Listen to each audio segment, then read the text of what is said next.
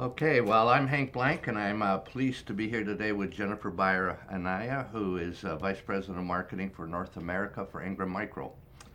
Uh, hello, Jennifer. How are you? Hi, Hank. I'm great. Thank you. We've met in the past. I think it was at Rika's Bear years Yes. and years and years ago. Absolutely. You know, thanks for agreeing to be on this OC uh, podcast series. And I wanted to have somebody from the technology sector on the podcast because obviously Orange County such a hotbed of technology, and there are a lot of agencies I know in Orange County that uh, work in the B2B space. Um, now, I know that Ingram, let's talk a little bit about the company. You sent me this terrific infographic, which uh, says big, big, big, big, big, big, big. and uh, I was really surprised with some of these figures 42 billion in revenue, Yes. over 20,000 employees, sales in 160 countries. That's pretty amazing. And uh, you ship over 500 million units a year. UPS must love you. they do. Yes, FedEx. They all do. They all do. Yeah, we keep them busy. I bet. Uh, so you currently are VP uh, Americas, which includes Canada, the United States, Latin America, and you have marketing globally for the Technology Solutions Unit, and you have responsibility for branding and marketing communications. Seems like a huge job. It is. It Seems like job. too too big for one person to do all of that. You know. Oh, there is. Trust me, I have an amazing team, and that's what matters is having the right people. So how big is your department? We've got uh, just in our U.S. business, we have almost 200 people Wow. that span across uh, three different offices Here. Here, uh, Buffalo, New York, Yeah, I've heard. Scottsdale, Arizona. Wow. We have some folks in the field that are spread out, and then we've got folks in Argentina, Mexico, Brazil, uh, in Toronto, uh, Mississauga is where our Canadian Yeah. headquarter office is. My hometown, Toronto. Oh yeah, it's a great city. That is a great city. Yeah, bad traffic though. It makes LA look really uh, quiet, But actually. you can take the subway. yeah, that's true. Unlike LA. yeah.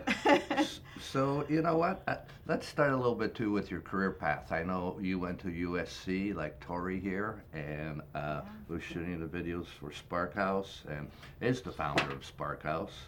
And I know it's a it's a small world because Tori's uh, previous partner, Brandon Camo, is now at Ingram, He is. and yeah. his, his wife Ali used to be an intern for me. Yep. and they're uh, they're all here. So you started your career in uh, PR, and then you transitioned to marketing. So do you want to kind of share a little bit about your journey? Sure. Yeah.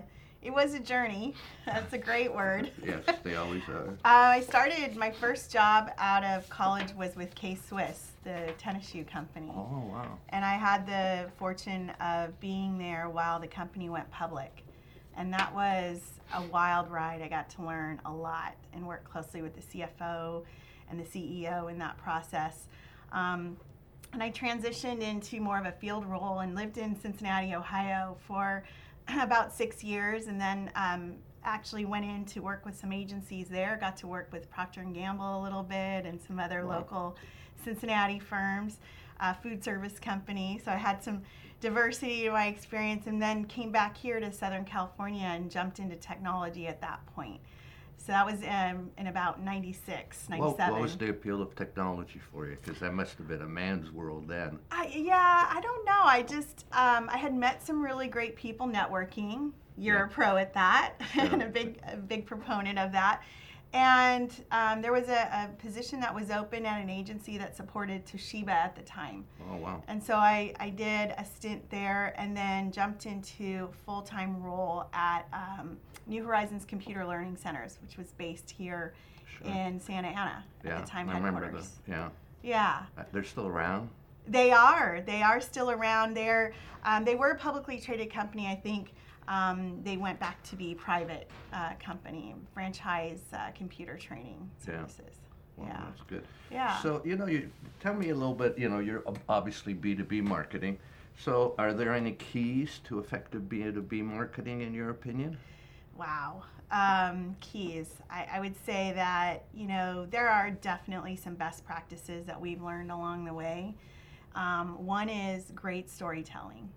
I think, you know, it is a long lost art that uh, many of us have forgotten about in technology. Uh, we talk a lot about cool numbers and stats and as we call it speeds and feeds and all of that but really what technology buyers care about are what is this technology going to do for my business so is, are the stories about testimonials or they uh, can you elaborate a little Yeah, bit or can you share some Absolutely. They're they're really about a lot of different things. So, you know, just like in any business, and I think another sort of best practice is relationship building and really understanding how to connect the right people together. But the stories are about, you know, what the technology can do for that business and Mhm. what the outcome of that technology should be. So, what what will it create for that business or what will it make easier uh, either a, a whole function of a company like customer service and automating certain parts of it or making that company more competitive because their customers are going to have a better customer experience when they work with them.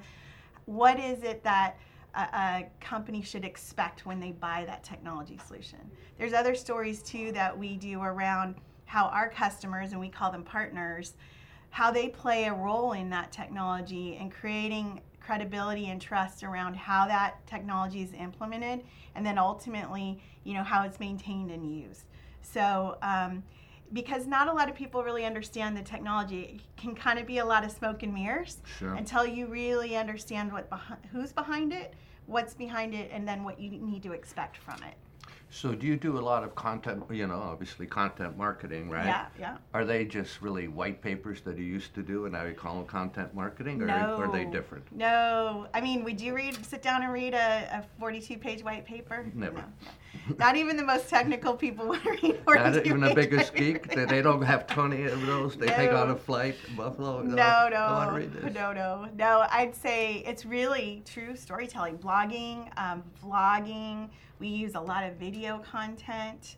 Um, there's some great, you know, kind of how-to types of things that we play around with. We've even used Instagram on some of our content marketing, and it's played really well too. Really, Yeah. Instagram would have Uh-huh. never guessed. Yeah. would have never guessed in Yeah. B two B and with your target. So um, I, I know that you have an in-house agency. Uh, it's uh, I think the well I know the creative director Ewan Pigeon. Yes. And uh, how how big is that agency? Well, um, I guess in revenue, if you were to sort of scope it out, we're just over 80 million size.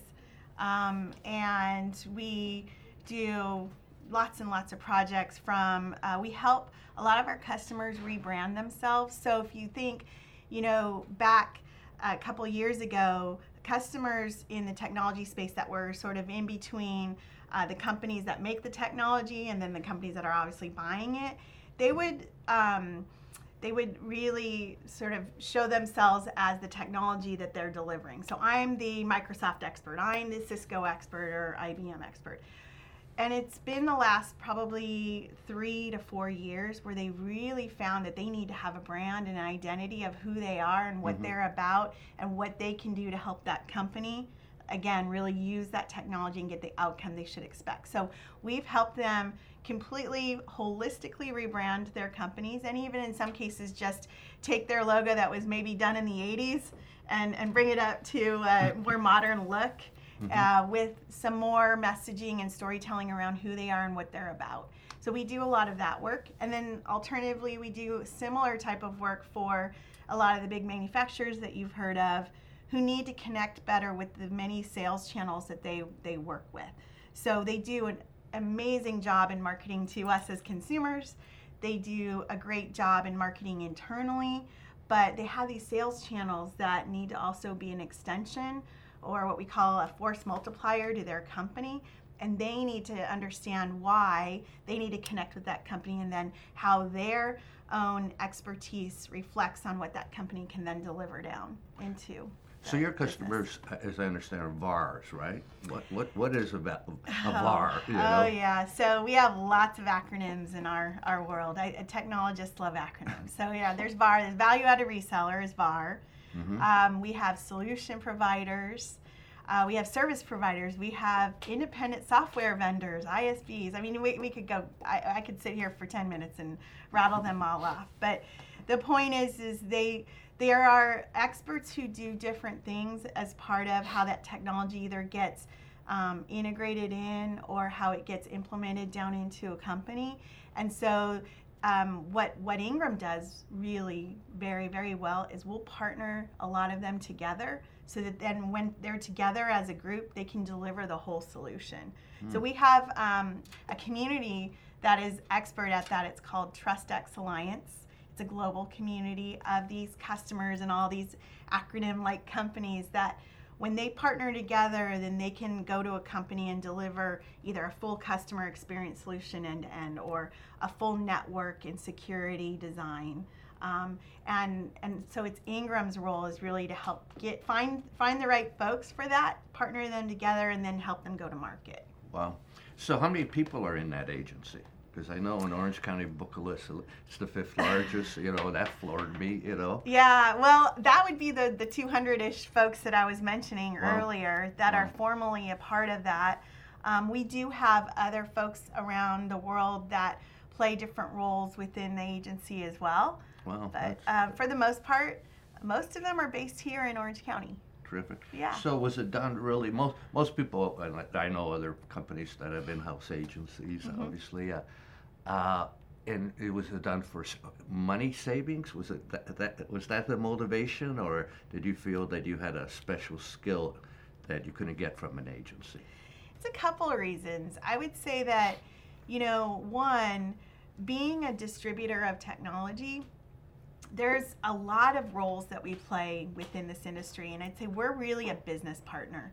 So um, I'll, I'll, kind of back it up a sec just to put some perspective. We're a bank. You know, we provide a tremendous amount of capital. I think the number that's in that stat sheet is is five billion dollars of capital that helps to finance these companies, whether we're partnering them together to go to market or these these big companies looking for partners to take their technology to market we also provide a lot of technical support and resources. So, marketing was just a natural extension of what we could do as a business partner to these companies. And, like I said, in the last three to four years, it's become just really incumbent upon those, those companies to brand themselves, to put some better storytelling around who they are and what they do. So, we just saw a natural connection with that. And we, our tagline with Agency Ingram Micro is um, the tech world through creative eyes. Ewan mm. actually helped coin that. Wow, um, and it's because we sit in the midst of all this technology and all these companies, and we understand those acronyms. So, you know, a company can hire us in this space, and we don't have to spend a lot of time getting up to speed. We're there. Yeah. We just need to spend time understanding who they are, what they need from us, and then how we can help them uh, take that, that project to where they, they want it to go. Now, um, but do you also have, uh, do you work with any other agencies? Uh, absolutely. Do you? Oh, yeah. So, uh, uh other advertising agencies out of We do. We work with digital agencies. We work with uh, video um, crews. We, we, crews. We do a lot of video. We do, um, you know, lots of uh, uh, different kinds of display ads. I mean, we work. We have a lot that we do in house mm-hmm. because we've built a really expert team who can do a lot and have a lot of talent. Yeah. But there are also cases where some of our project base will stream up to, I mean, we do on average, it's going to be a little mind blowing, but 400 projects a month on average that we'll do.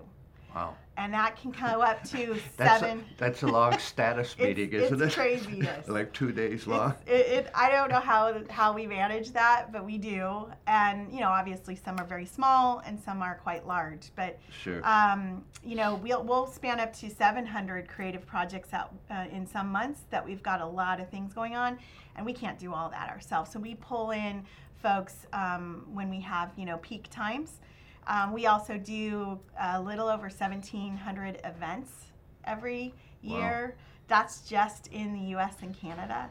So, um, so we're, you know, we've got a lot of events companies and, and folks that we work with through our events team as well.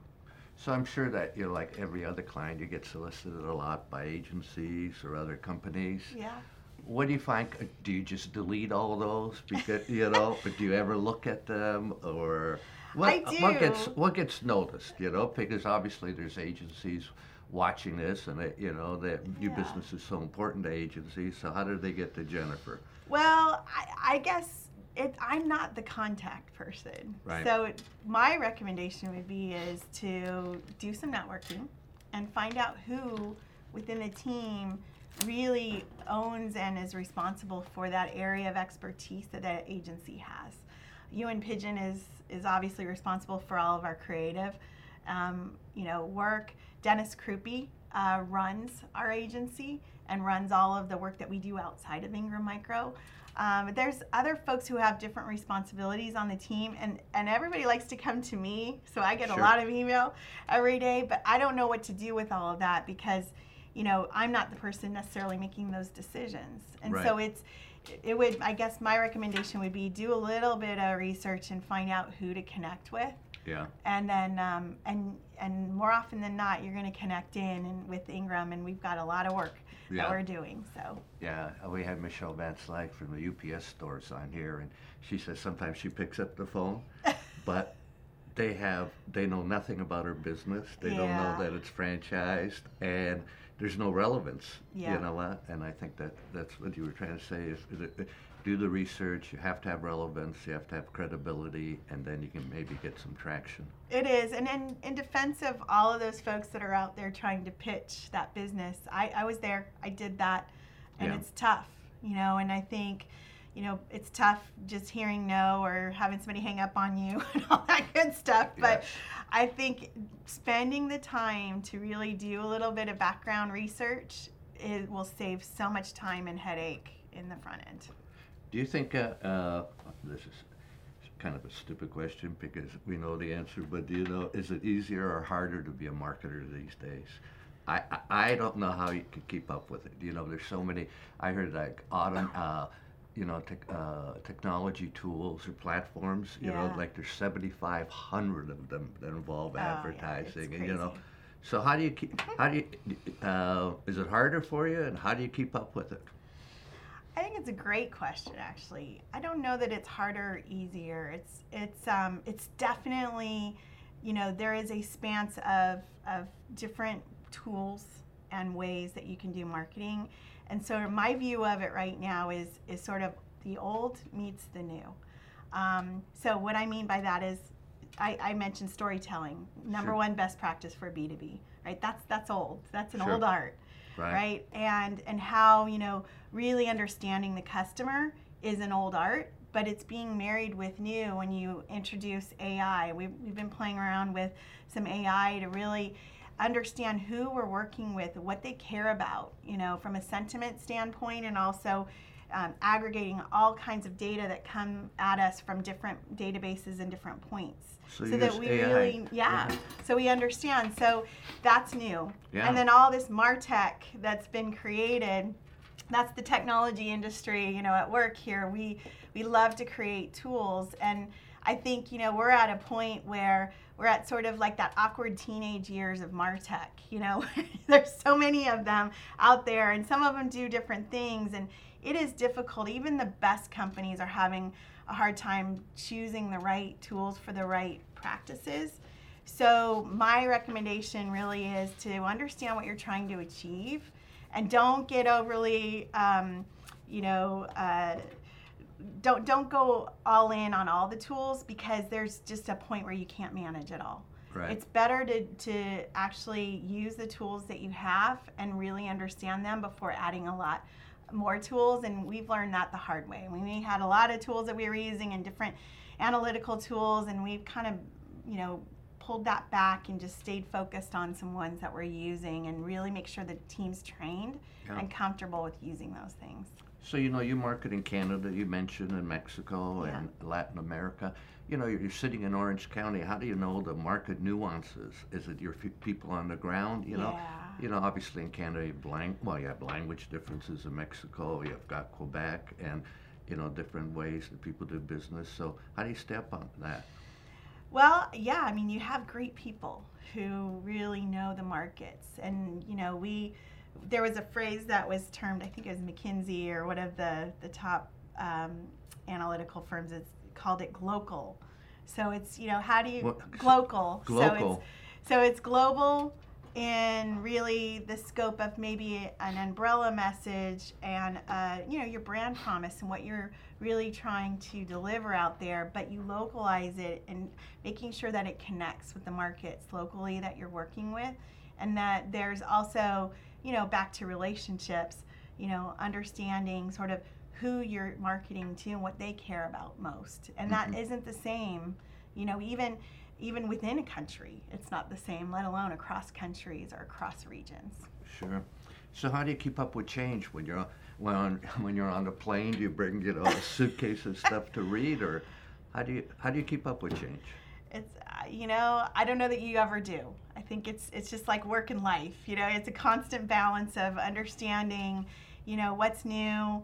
Um, i do a lot of reading. Um, i talk to a lot of really great people and and understand from their perspective what's happening what fits well with our business. We again we have a great team who all bring you know I, I, i'm a big believer in diversity of team of people and bringing in people from different perspectives, different points of view, um, so Well, that we're diversity considering diversity in, in what way? in all ways, you yeah. know, and and um, you know diversity in terms of lots of women, lots of men, in terms of people from all different um, cultures, from Sure. different points of view, backgrounds, Yeah. you know, um, and having you know a way to be able to build out our team so that you know we're not all kind of thinking the same way. And encouraging our team to challenge each other and to you know try new things. Um, we've we've tried we've gone and failed a lot in trying new things and we've also succeeded you know tremendously. But just allowing that space for people to try things out and go for it is important. Well, thanks for coming this morning. I've Yeah, really, really learned a lot, and I appreciate uh, you coming in, and uh, it's great to catch up. thanks hank Okay. it's always great to talk to you thank you